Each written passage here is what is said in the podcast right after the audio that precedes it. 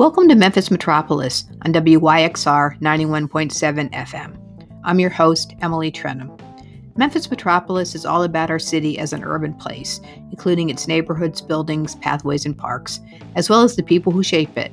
Join us each week as community leaders and commentators talk with me about our shared built environment.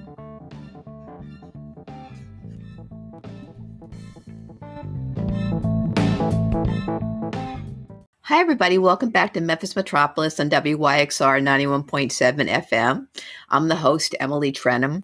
And this week, I've got Susanna Barton as my guest. Susanna is the new ish administrator of comprehensive planning in the Division of Planning and Development, which is a Memphis, a joint Memphis and Shelby County entity, I guess you should say. And and, and I guess from a practical perspective, what that means is she is over the whole Memphis 3.0 plan, the administration implementation of that, and which we've talked about on the show. John Zeanah has been on the show, and we've talked about that in a number of contexts over the past year or so. So, welcome, Susanna. Thanks, Emily. Glad to be here. So, the reason for me inviting you on the show is that the the Memphis 3.0 comprehensive plan was done, you know, a year or two ago, and and now it's really, um, even though it's, uh, I'm going to make a bad joke here because I'm going to say what you're the work you're doing now is Memphis 3.0 2.0. Um, because I like to think that I'm clever, um, right? Because well, it's the it's sort of the next phase of right. that of that. And what it is is really some smaller small area plans for some different neighborhoods and locations in Memphis. So that's sort of the the big picture about what we're going to be talking about today. So so Susanna, let's sort of start off by like like what is um, what is this work you've just finished doing these small area plans mm-hmm. and how do they connect to or the next step in the 3.0 planning process? Sure. So I'll start with, you know, kind of what is a small area plan and and to your point, how does it really tie into Excel or to Memphis 3.0? So, small area plans allow a community and the city to really conduct a deeper level of analysis and then develop more site specific detail that a citywide comprehensive plan can't do. So what they do is they, they allow the community to really focus um, on unique issues to their community. That could be access to parks and green spaces. It could be blight remediation. Again, it really depends on the community. Through the process, the community can really set priorities for policy changes and then future project implementation and investments in their neighborhood. Um, so I think it's important to really say that it allows a community to prioritize investments um, at the at a very local level. And so the result of a small area plan is that the community and the city have this document that really illustrates the community vision and then guides investment and development in that neighborhood. So you referenced that we did several small area plans. We completed several small area plans in 2021. We completed seven small area plans, which were in Klondike, Highland Heights, Hollywood Hyde Park, Oak Haven, Orange Mound, Soulsville, and South City, and they complement two that were completed in 2020 in Raleigh and Whitehaven. One of the interesting things about these plans is that they are small. They are small yeah. areas. I mean, I guess it goes without saying, but a lot of times, you know, neighborhood plans are are pretty big. Like you could do a a neighborhood plan for Raleigh. And that's how a lot of how before Memphis 3.0, that's a lot of the kind of plans the Division of Planning and Development put out. And mm-hmm. they were, but these plans are actually small. Yeah. And and they um they all focus around these, you know, anchors that right. were identified in the Memphis. So just remind everybody um, you know, what the sort of anchor the the identification of anchors as sort of I don't want to call the theme of Memphis 3.0, but sort of what Memphis 3.0 is based on. Almost the foundation is these anchors. Um, right. And then because these plans are really um, a deep dive into the, a lot of times it's an intersection in several That's blocks. Right. That's right. Right. In fact, that's a great example. Um, the Oak Haven Small Area Plan is really primarily focused at this Shelby and Tchulahoma intersection. That was really identified as a major priority by the community. And so, if we're going to make an investment there, let's really target that um, area and then, you know, hope to see ripples from there. But to answer your question about anchors um, coming out of 3.0, the plan for growth and change in 3.0 is really concentrated around these community anchors. And those are, as we said in the plan, they're really the places where communities come together, where you see convening and activity. So they typically include a mix of uses. Um, services, civic activities. Um, there's usually higher densities of housing, uh, commercial activity, employment. But again, to your point, I think it is so interesting. I, um, you said in hindsight a brilliant strategy, and I can take no credit for Memphis 3.0 because I was not here, but I, I really just can't say enough about the team uh, that that did this and and and Ashley Cash and her leadership. It, it, there was so much that was involved, and the strategy was really incredible, and the result was a great plan.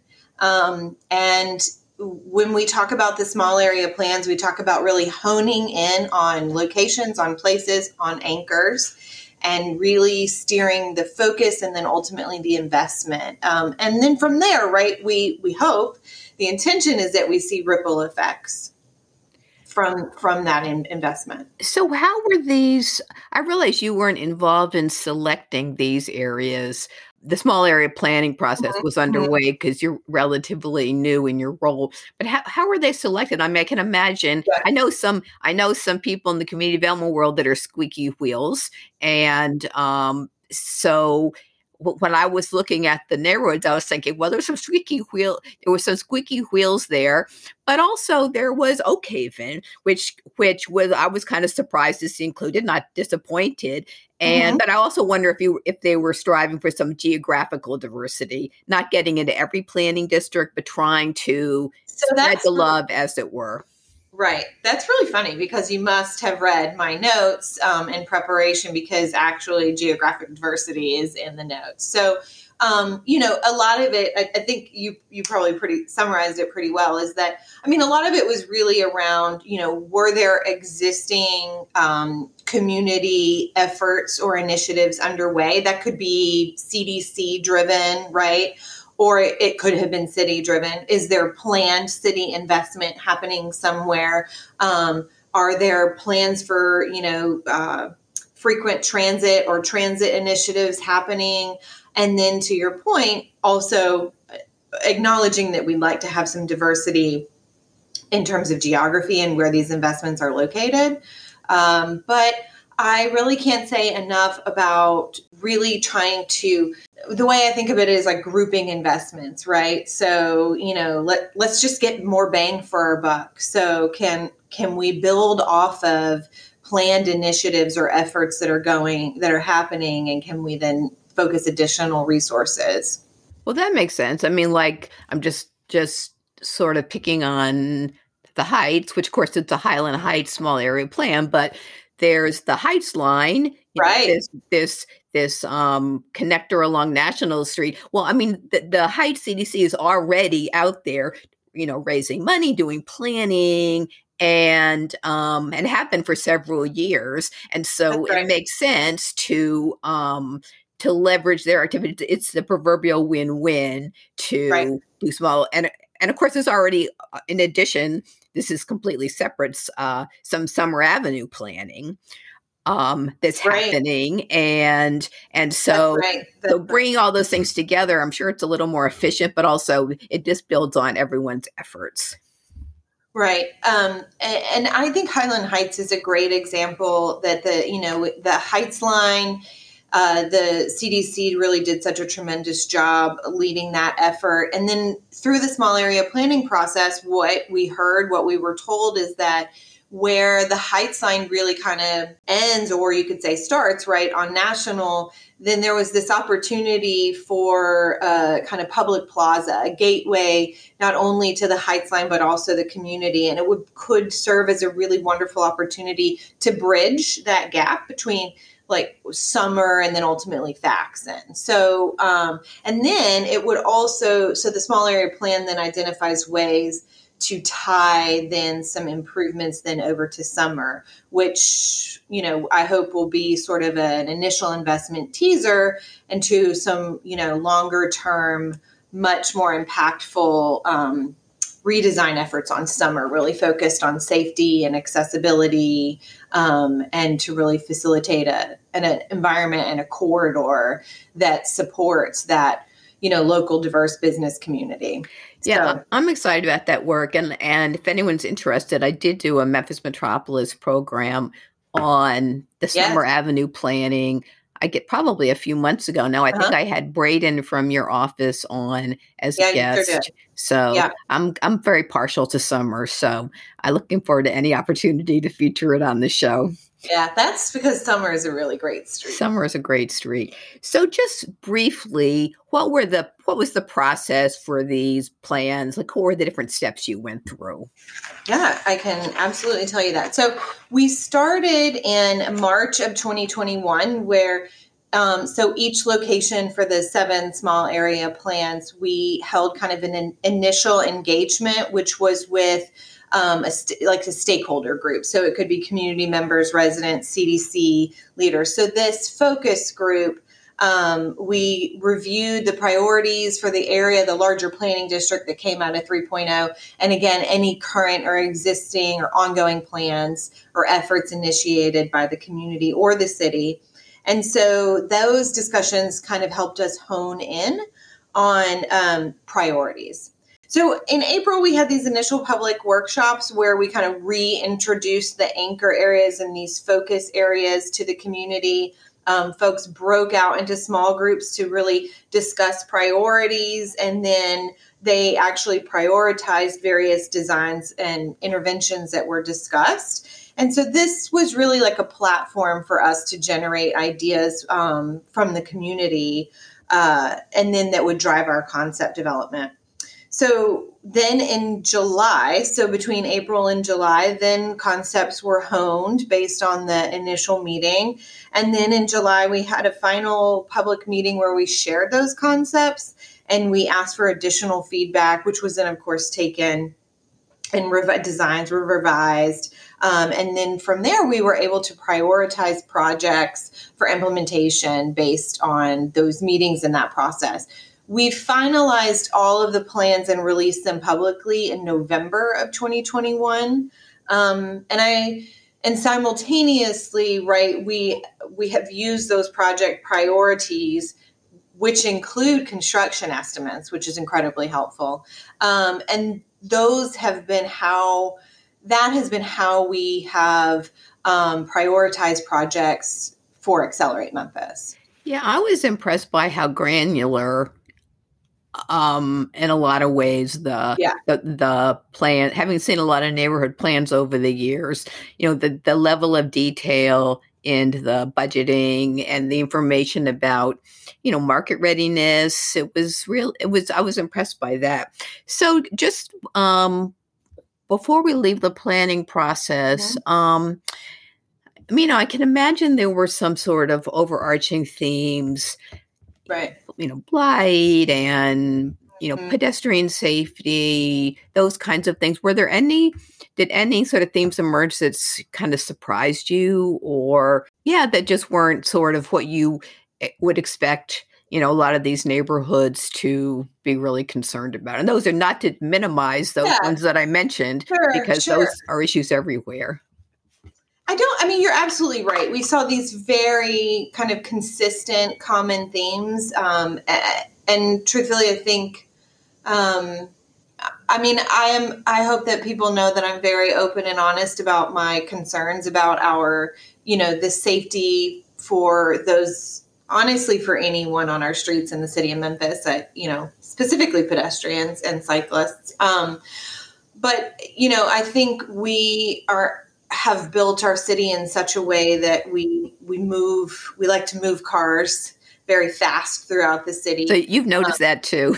oh, yeah. It's kind of glaring. Um, yeah. So, I, you know, we have a lot of room for improvement in that area. And I think that, um, you know, the community, rightfully so, doesn't let that fall by the wayside. And I think that's wonderful. So, you know, it's just a constant reminder that we, um, there's so much room for improvement and thinking about all of the different users of streets and how we really need to prioritize safety. So that was really common, as well as things like, you know, park improvements and access to green space. Um, and then the one thing that was, I don't know, was necessarily surprising, but was so interesting and refreshing is that working on this granular granular level really allowed communities to have such site specific conversations. So, you know, um, you'll see in the small area plans where folks have identified, you know, say an underutilized commercial strip,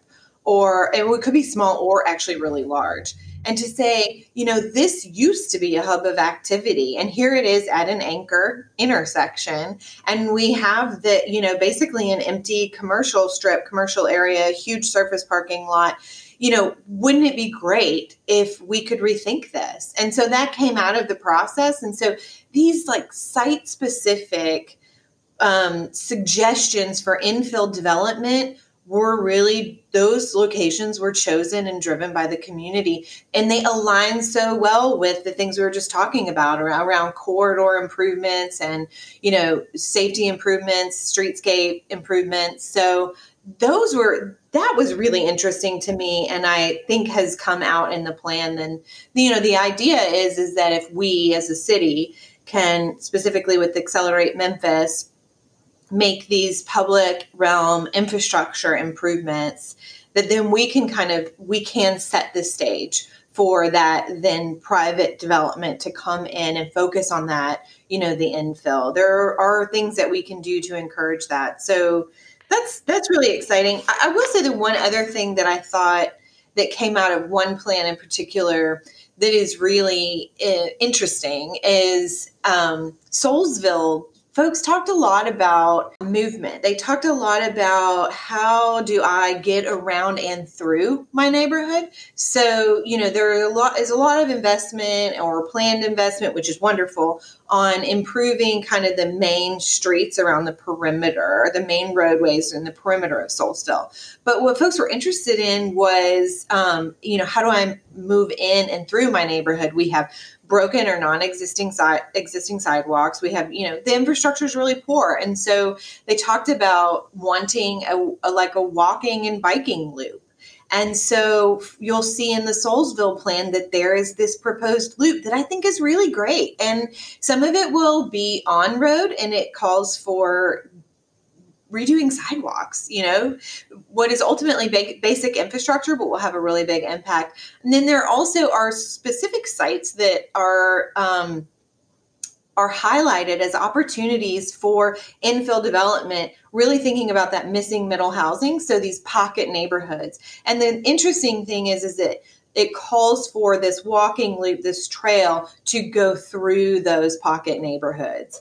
Um, so you know it's not going to happen overnight but i i thought that was a really great idea. Well that's interesting because you know i've been involved in you know some neighborhood planning over the years and that um that connectivity within the neighborhood is very important because sometimes people sometimes people can't travel very short distances.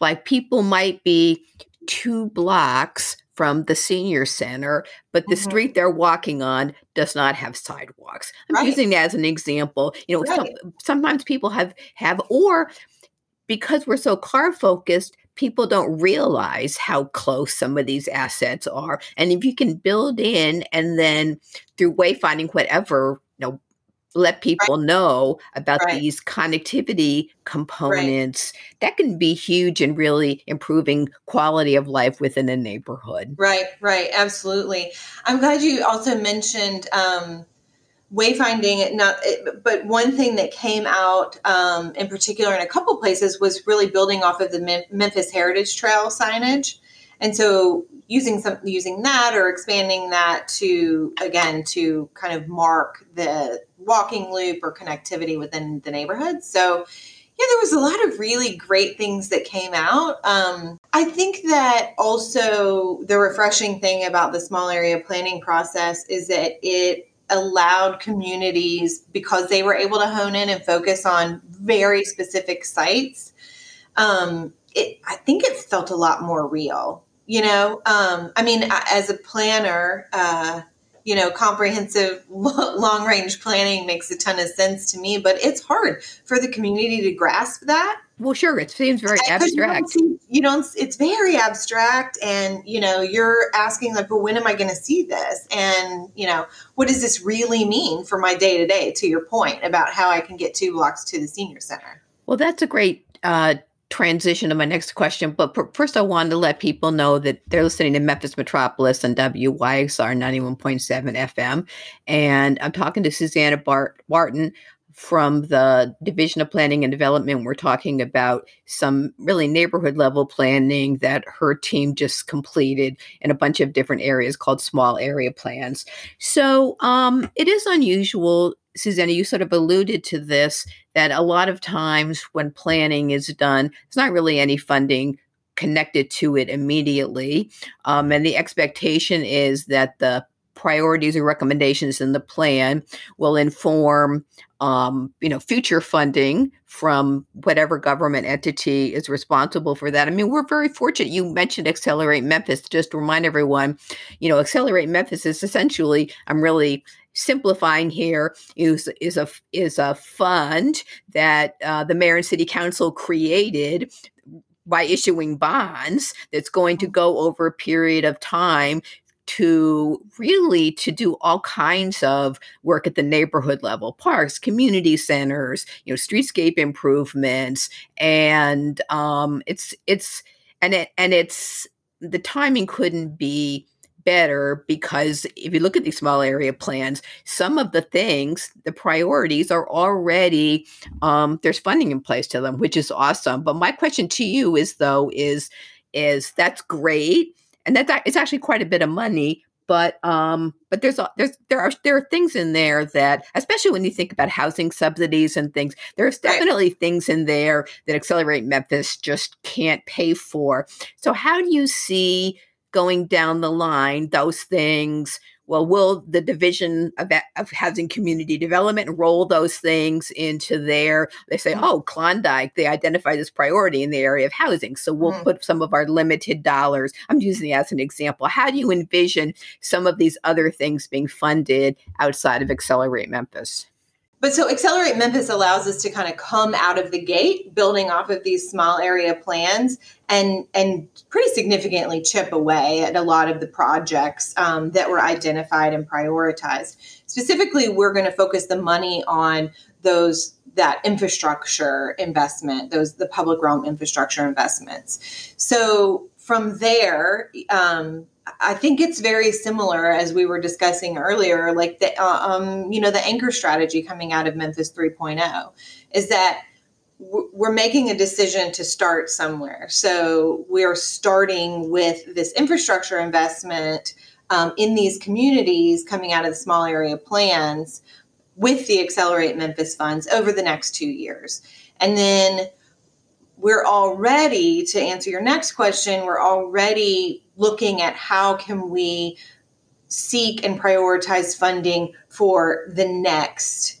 round of improvement. So you'll also see in the in the small area plans in the back where we have the cost estimates we prioritized from there. So we called out which ones were short term and were going to be funded by Accelerate Memphis. And then from there, how do we build off of those so we have medium term and long term investments? So that's really what's going to drive the next round of investments. I we're talking about putting it into the CIP. We are wait, wait, CIP. Just don't make me ring my bell. What's the CIP? Community Improvement Project.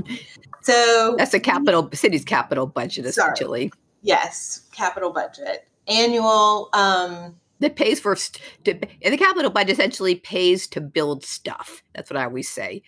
Well, does, it's, it's not. It's I, not operating I'll, dollars. It's it pays to build stuff or fix stuff. I'll, I will steal that from you and use it going forward as a non jargon. You know, um, there's also TIP, which is the Transportation Improvement Program. And so we are working with engineering right now in a submission for an application um, for, for several of the projects out of out of the small area plans. Um, you know, it's it's tough though. That that tip cycle, this next round is 23 to 26. Um, and then, you know, 2023 to 2026. Yes. Sorry. Thank you. Um, and so you build off of it. You work, you go into design, and then you apply again for more funding to to to um, you know move the process forward. So again, going back to accelerate Memphis, most projects that are identified um, in planning take many years to oh, happen. The implementation, especially transportation, especially and, and transportation and re- and related projects. Yes, that's right. That's and they, right. And, and, they cost a fortune. They cost a fortune, and they take an incredibly long time to plan for, and then and then budget for. Right, get it in that capital budget, and then and then implement. So, um, you know, we're starting now on those medium term projects identified in the small area plans and, and identifying potential funding. I do think it's also worth noting that um, the way that the administration identified the opportunity to for the bond funding for Accelerate Memphis is is creative.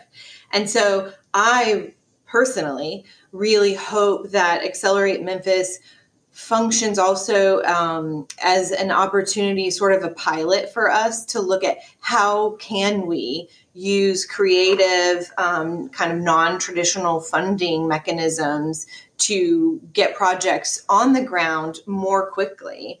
Because ultimately that's how we're able to show the community that we we're doing what you told us you wanted to do right well, and it starts to attract private investment. I mean, Absolutely. that's I mean, that's ultimately, you know, you want the public dollars to seed the and that's not going to happen in every neighborhood, of course. But sure. but but in a lot of places, you're hoping that the public dollars are going to are going to light light a match and um and then there'll be private sector dollars coming in. I mean, I'm, I'm sounding some kind of big pro gentrification advocate, and I don't mean to sound that way, but no. you know, but but that's the idea. But it's the government dollars, the investment will um, will sort of move the market a little bit, and right. so other parts of this plan can be implemented, not just with not just the government paying for everything. Right, and and that that was that's the ripple effect that I talked about earlier, and um, the you'll see to your point the small area plans also identify projects and they we broke them out by what's public investment and what's private investment which i think is helpful for everyone to be on the same page about you know so who's i mean is you at the neighborhood level who's going to you know, champion these plans going forward. You know, some of these neighborhoods, of course, have, you know, a lot of neighborhood capacity. We talked about the mm-hmm. Heights, Klondike, Smokey City, you know, Hollywood, Hyde Park. You've got advocates in those neighborhoods who are going to hold your feet to the fire or hold city council's feet to the fire and to say, you know, you did this plan for our neighborhood, you did these four things and it was great, but now we need these other seven. And so who's, but not every neighborhood that you have planned for has that. So is it going to be your division or is yeah. it going to be, it is. Okay. Yes, it is. Um, and, you know, and it's really a way for us to hold our own feet to the fire. Um, I, I think that, you know, in, you'll see in the, well, in the actions in identified in Memphis 3.0, right, the actions to accomplish the goals, the responsibilities are sometimes joint division, city division. Um, sometimes they're also partners. I mean, you know, they're community agencies, um, public private partnerships. So, but our division tracks the progress and monitors the progress towards um, accomplishing the goals set forth in Memphis 3.0. We do that every year through our plan amendment process. And so we will continue to track small area plan actions and measures of success annually as well. So, um, so second to last question, are you going to in 2022 or 2023 are you going to do some other neighborhoods? Yes, but I'm not going to tell you where. Okay, um, that's fine. I just, I, I, that's fine. You don't have no, to. I, me. No, we are. Um, unfortunately, for the purposes of this, I if you were to ask me like in a month or six weeks, I could probably tell you. But um, the intention is absolutely to do more small area plans. We have had a couple of communities that have reached out to us and inquired about the process. And so we're working to finalize, you know, where exactly those will be and, and what that will look like. Um, but we I envision that we will do another handful of small area plans in 2022 and continue that going forward.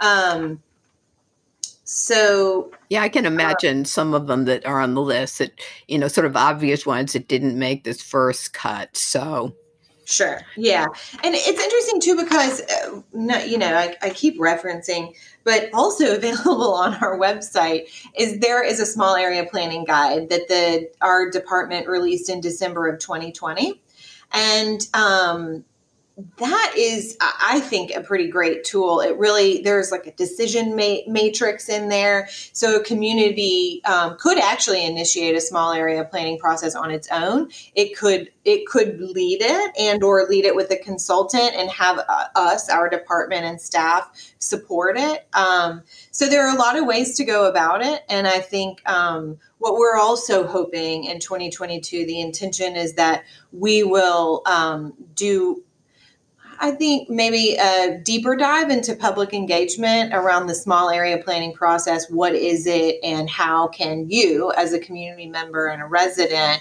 um, initiate a process in your own neighborhood? Okay. Yeah, I'll link to the for sure the Memphis 3.0 website in the show notes for the right. podcast version of the show.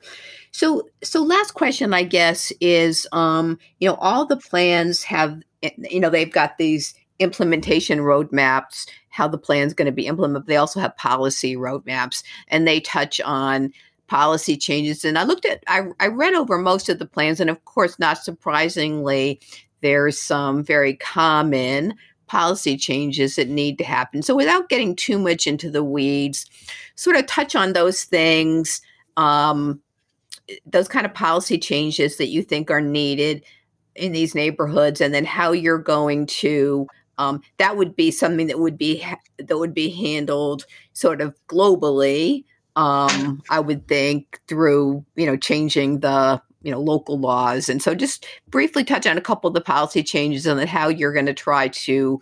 Um, some may be more easier than others. Yes. Um, so, first of all, I mentioned that we do an annual plan amendment, and this process, um, in fact, we have the proposed plan amendment now, and it will go in front of the Land Use Control Board in February, and hopefully an, an amendment to the overarching Memphis 3.0. It is an amendment to Memphis 3.0, so it's the annual amendment. Um, and so it does several things, right? It adds these new seven small area plans to the appendices. Um, it makes minor text and grammatical um, corrections, which, as you can imagine, uh, you find when you go back and reread a document over time. But it also does things like um, correct maps, where some maps, when Memphis 3.0 was first completed, um, had to be changed because of de annexed areas. But to your point, um, Memphis 3.0 actually also calls for an ongoing analysis of our Unified Development Code. I was going to say UDC, but um, I thought you'd ding your bell. So I, I would. Don't so don't get me started. so it's an ongoing analysis of our code to ensure that our zoning regulations actually effectively guide the patterns of development and that they align with what we we laid out in Memphis 3.0. So some there was a comprehensive rezoning that was passed by city council in November of this year. That is part of the plan amendment. And so what it does is it changes the zoning districts in certain land use categories to better align. Um, we had, truthfully, we had some higher intensity commercial zoning districts that just really didn't align with the, you know, anchor main street land use category. And so again, looking at these small area plans where we're trying to really help facilitate and support that mixed use infill development, we maybe don't want something that is approved by right in a zoning district like a tire shop or a gas station or what have you. So, in other words, I think what you're saying is that in a lot of situations, and this is, you know, getting sort of wonky, but it's very important. And a lot of times, you know, the the how how these properties are zoned just aren't consistent with the plan. Right. Either um, the plan calls for you know some commercial development in a little area that maybe is zoned for housing or sounds like what you're talking about a lot of times is there's things that just are not appropriate for the kind yep. of development we're trying to encourage at these locations whether it's a tire shop or whatever so it's got that, that match because if that match doesn't happen if that alignment isn't in place those those uh, you know recommendations can't be implemented. Oh, that's absolutely right. I mean, if our zoning regulations aren't in line and compatible with with that, right, with then then it can't happen. And things and on the flip side, things can happen that are not in line with not only 3.0, but also the small area plan. Well, and what the, the needs and desires of the neighborhood. That's I mean, right. Which is really what the, these little plans, I call them little because they're small areas where these plans um, reflect the desires yeah. of the neighborhood. So. so. that that was really the biggest lip that rezoning, um, where we really downzoned um, we downzone a lot of parcels in. So in downzone means you went from and it, uh, more, more, higher, more intensive use, like yes. a tire shop, like something that would be appropriate on a highway, but not on a neighborhood street. That's right. That's right. Yeah. So we went to a high, from a higher intensity use to a lower intensity use to again be more compatible. Yeah. So I think that that um, over time will have a really positive and I really think noticeable impact as how we again how our development patterns um, as we see them come to out play out in our city. So okay, okay, well that's great. Well, we're out of time, but it's been a great discussion. Um, I'm going to post the you know, in the podcast show notes, I'm going to post a link to the Memphis 2.0 webpage so people can look at the plans for these different neighborhoods and also get information about, you know, public meetings you have coming up that, you know, what have to do with these plan amendments or even I think you post neighborhood level. People can sort of follow and see what um, what's coming up. So, so uh, you've been listening to Memphis Metropolis on WYXR 91.7 FM. I've been talking to Susanna Barton, who is the comprehensive planning administrator for the Division of Planning and Development for Memphis and Shelby County. It's a mouthful. And we've been talking about um, a bunch of small area plans, really sort of very small neighborhood plans that have been produced in late 2021 or in the process of being implemented. So super exciting. Uh, going to be a lot of really great changes happening in some of these neighborhoods. So Susanna, thank you so much for coming on the show. Thanks, Emily. This was a lot of fun. You're listening to Memphis Metropolis on WYXR 91.7 FM. Have you checked out any of WYXR's other shows? You can see the whole program guide on our website at WYXR.org. And while you're there, please consider making a donation. We're a brand new station lifting up everything Memphis, and we need your support. But don't go away. Stay tuned for the rest of the show. The Brooks is open in Overton Park. Home to Memphis art collection since 1916, the Memphis Brooks Museum of Art holds the largest collection of world art in the region, with more than 10,000 works spanning 5,000 years of art and cultures. Remember, every Wednesday is free and open until 8 p.m. They are a proud sponsor of WYXR. For more information about the museum and their exhibitions, visit brooksmuseum.org. You belong at the Brooks. Welcome to the second half of Memphis Metropolis. I'm your host, Emily Trenholm. You're listening to WYXR 91.7 FM at Crosstown. And the first half of the show, I had Susanna Barton, who's the Administrator of Comprehensive Planning for the Division of Planning and Development at Memphis and Shelby County Agency. And we were talking about some small area planning that was done, really neighborhood, micro neighborhood level planning that her, her office has just done as a follow on on the overall Memphis 3.0 comprehensive planning that was done a couple years ago. So, and this part of the show, I have regular, I welcome back regular commentator Charlie Santo, who is uh, heads up the city and regional planning department at University of Memphis and a regular guest. So, w- happy New Year, Charlie. Happy New Year! You're just barely within the statute of limitations on the on the Happy New Year. What is the statute of limitations about that? Well, I mean, for me, it's the it's the Monday, the first Monday after the New Year's Day is is when I cut it off. But I'll give you a little grace. That's period. a wow. That's a big grace period. Yeah, I just need to move on. You know. You're such a downer. I'm still using it with people that I haven't talked. You know, people I haven't talked to. And of course, it's a it's a new year, and it's a whole new set of fascinating Memphis Metropolis programs. There you so go. I know you're looking forward to to part of that. I think uh, before we got on the phone, I was telling you that one of the topics I want to do sometime soon is looking at the local impact of the federal infrastructure bill on Memphis and Shelby mm-hmm. County. You know, for the the nerds among us, we're going to get into the weeds on that. That's a subject I'm very interested in. And among other things. So we've got a number of things in the pipeline. So everyone keep as I say, keep your dials tuned to 91.7 or keep your podcast subscriptions active. And so you can hear those and all the great shows, many of which I'm sure you'll be on, Charlie. Look forward to. Well, let's talk about so. So I know you had an opportunity to listen to my interview with Su- Suzanne, Susanna, who I think is um, came out really great. She's relatively new to the position, but has obviously um, completely immersed herself in the important work of Memphis 3.0. So I know you listened to it. So what reflections do you have on on our discussion and on the development of the small area plans? Yeah, it was a great conversation, and I have to give you credit for your wit. The Memphis 3.0, 2.0 thing, I actually got a good kick out of that.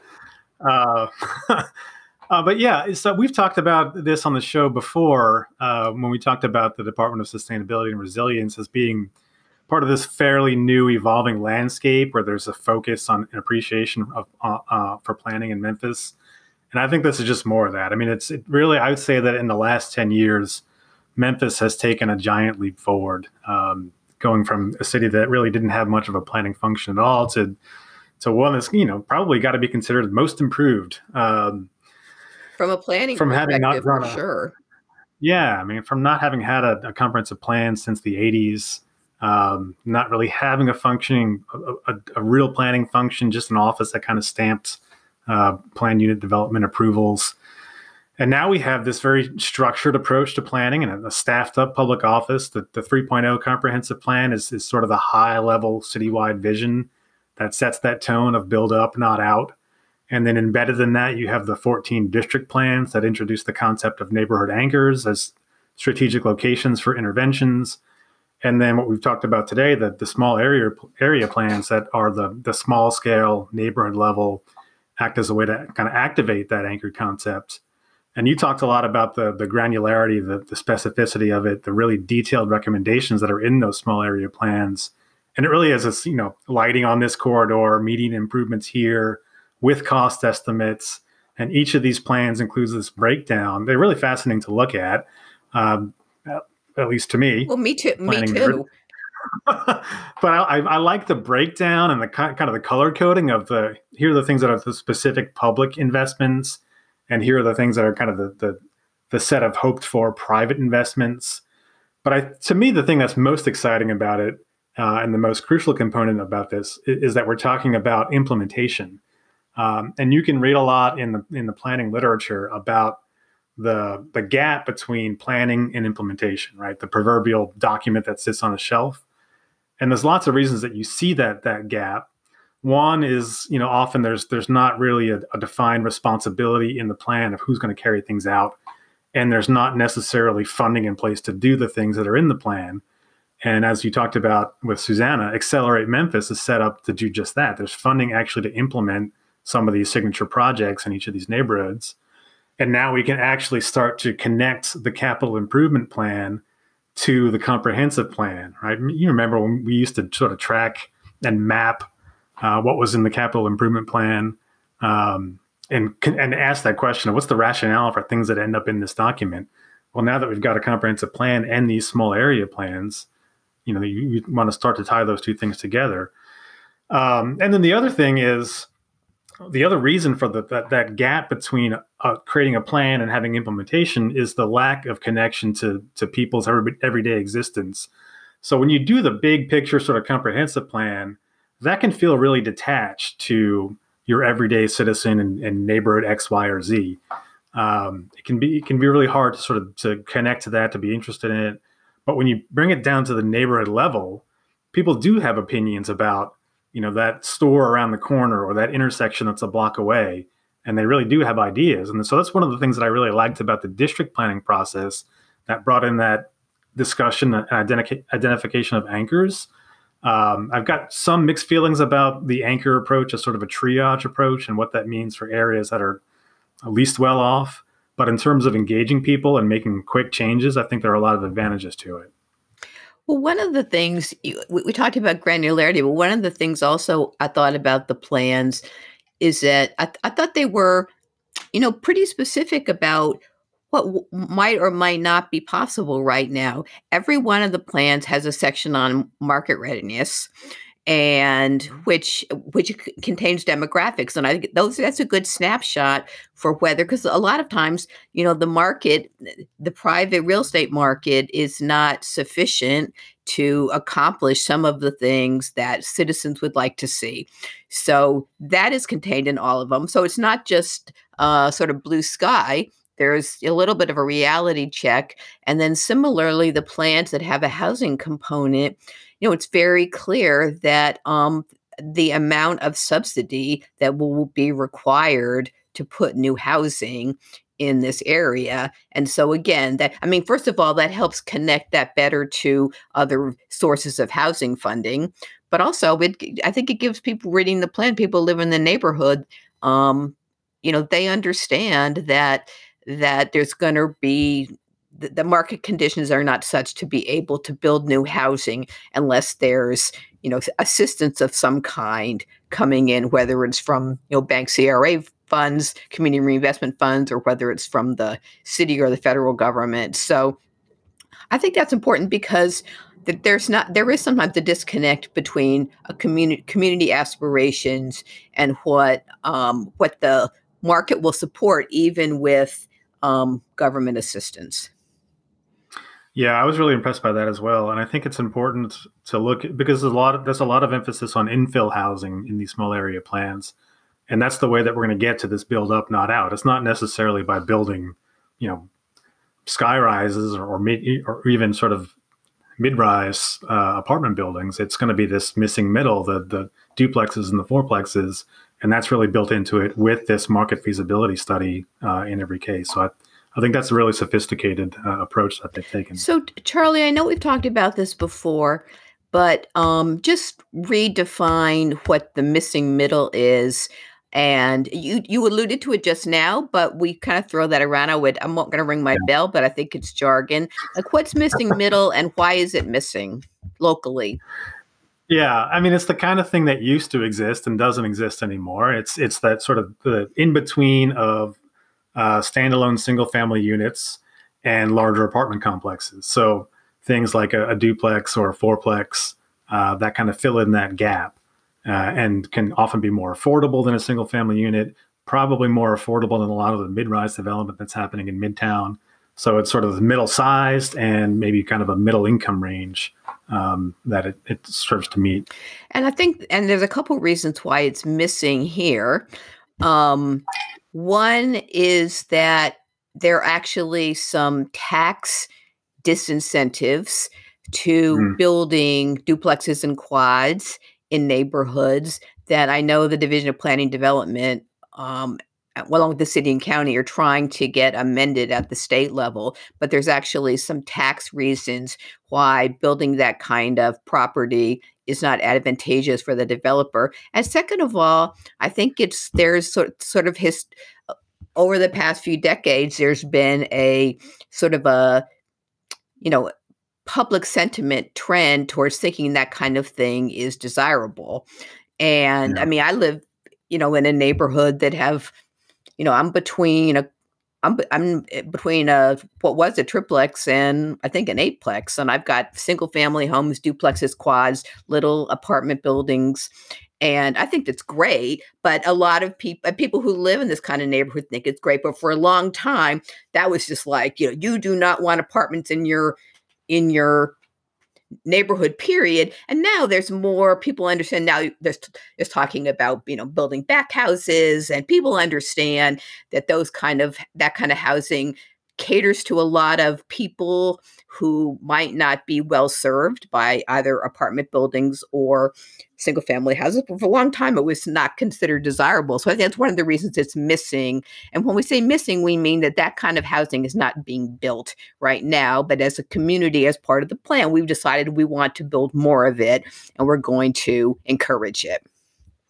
Yeah, build it in a quality way. I think there was a period in Memphis where we had those things being built by one particularly bad developer. Uh, they were very ugly. May he rest in peace. Yeah. Indeed. so I know you also wanted to talk a little bit about community engagement since the engagement was a huge part of the plan. It seems to me it was very well done, but of course they did a they did these small area plans in the time of COVID. And so briefly, so we can get to talking about music, um, just share something about that as well. Well, I mean, I was just curious about what the engagement process must have been like in this virtual environment because it's we all know that community engagement is really difficult. It's difficult in Memphis because we don't really have a, a, built-in structure, infrastructure for community engagements that uh, in the way that a lot of other cities do. And so I've just been hopeful with this comprehensive planning process all along that, you know, hopefully having these district plans and small area plans, one thing that might come out of this is some kind of a, a lasting structure that supports a robust uh, community engagement process so that you know people are not just engaged in this planning process but if an issue comes up down the road you have a, a existing set of folks that have been engaged that you can re-engage to have that flow of communication. Yeah i don't know to what extent that's been institutionalized as part of the planning process but i agree with you. Um, that's certainly needed and i think they're they're certainly better positioned through all of the planning work over the last couple years, I think, to to to sort of build on all the relationships they've developed. I agree with you. I think yeah. they I think they did a good job of it and uh, and a very difficult time. So we don't have that much time, Charlie, but you know, you like to um when we when we talk about the shows, you like to have a song to reflect on. and so lay it on me. It's one of my favorite artists. Yeah, so I'm thinking of neighborhood songs. I've got a lot of songs in my catalog of, of city songs that are neighborhood songs. So it was hard to choose, but my absolute favorite neighborhood song is a song called Third Base Dodger Stadium by Ry Cooder. Uh, it's it's really it's a melancholy song and it's really kind of a tangent from our conversation about Memphis 3.0, except that it's about a neighborhood. Um, and it's one of my favorites for a few reasons. It combines three things that I'm passionate about songs, cities, and baseball. Yes. Yay. all of those. Uh, I share your love for all of those. exactly. You know, and in terms of the the utility, my the project that I'm working on is all about using songs to engage people and teach them about cities. And this song, more than any other in the catalog, I think opens up the most doors. You know, it allows us to talk about demographic change and migration patterns of the 50s and westward population movement and Robert Moses and highway construction, public housing, eminent domain, all these things. So it's from a, a 2005 album called Chavez Ravine, and Chavez Ravine is the neighborhood in LA where Dodger Stadium was built in 1962. And you can't talk about Dodgers in LA without talking about why and how they left Brooklyn. Um, and so this, when they moved in the, in the late 50s, you saw a number of teams, baseball teams, starting to move to new markets. But these were typically teams that were kind of second fiddle in their original city, trying to find a place where they'd be the sole draw. So, like the Boston Braves moving to Milwaukee, uh, the Philadelphia Athletics moving to Kansas City. And the other thing they had in common was that these were teams that were drawn to a new city by the promise of a publicly funded stadium, which was new. It wasn't the way that it worked. still happens. Yeah, that's a, that's the norm now, but it was not the norm then. Um, and the Dodgers were a different story. They were not a struggling franchise. They were very successful on the field financially. But their stadium, Ebbets Field, was kind of a mess. And the team owner, Walter O'Malley, uh, wanted to build a new stadium, in part because there was no parking at Ebbets Field. And he knew that the automobile was going to be more and more important. Uh, he didn't wasn't looking for a publicly built stadium. He wanted to build his own stadium in Brooklyn, but he couldn't do it without permission of Robert Moses, who was the quintessential super powerful bureaucrat that controlled all of development in New York. Um, and Robert Moses had his own ideas. He wanted the city to build a stadium, and he wanted it to be in Queens. And so Walter O'Malley, you know, to him, if it wasn't going to be in Brooklyn, it might as might as well be on the other side of the country. So that opened a door to L.A um, which was not yet a major market. So this was kind of a gamble. But so the folks from LA took him on this helicopter tour to kind of scout out sites for a stadium. He sees this empty patch uh, of hilly land a couple miles from downtown, surrounded by freeways, which is perfect, right? I can build a stadium, a giant parking lot. People, people can get there easily. Well, that was Chavez Ravine. But it wasn't actually empty. It looked empty, but wasn't really empty it had been this vibrant community from the early 1900s. It was kind of a semi-rural, um, mostly Mexican American community, and it was you know that was because at the time there were all these housing deed restrictions, and if you were not white, there was only a few places you could live, and there weren't a lot of African Americans that had migrated out west yet, so it was this kind of Mexican enclave.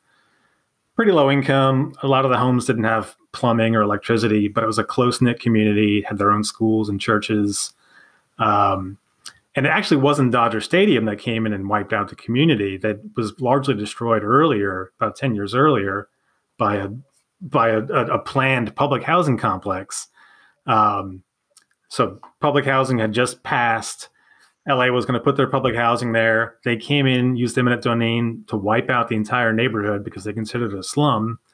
Then a new mayor was elected and said public housing is communist we're not doing it. So they wiped all these people out, didn't let any of them move back. Uh, and that became the land that LA purchased back from the federal government and gave to uh, Walter O'Malley to build his new stadium. And so the song, Third Base Dodger Stadium, is told from the perspective of a former resident who's now a, a parking lot attendant who used to live where third base is now. Uh, so the lyrics of the song talk about different locations. You know, his grandmother lived where second base is uh, where the 76 sign is. Is where the, the shoe shine stall used to be. Um, so go and check it out. Look it up. Give it a listen. Well, it sounds like that's the whole history of planning in one in one story, right? Yeah, public housing, eminent domain. You know the the, the mac, machinations machinations of a of a very powerful planning director. You kind of got it all there you can unlock all those stories through one song. Wow, that's great. Well, thank on both coasts. Thanks for sharing that. So uh, you've been listening to Memphis Metropolis and WYXR 91.7 FM. I've been talking to Charlie Santo from University of Memphis. He's our regular commentator. We were talking about small area plans and then uh, and then baseball, cities, and what was the third thing?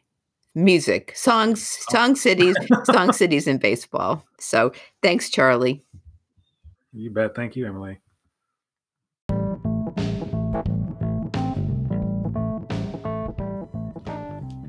You've been listening to Memphis Metropolis on WYXR 91.7 FM. I'm Emily Trenholm.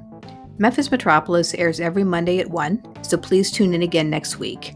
You can listen to past programs on our program page at wyxr.org or on memphismetropolis.com. You can also follow us and send feedback on social media. Now, stay tuned for Memphis Undercover with Nancy.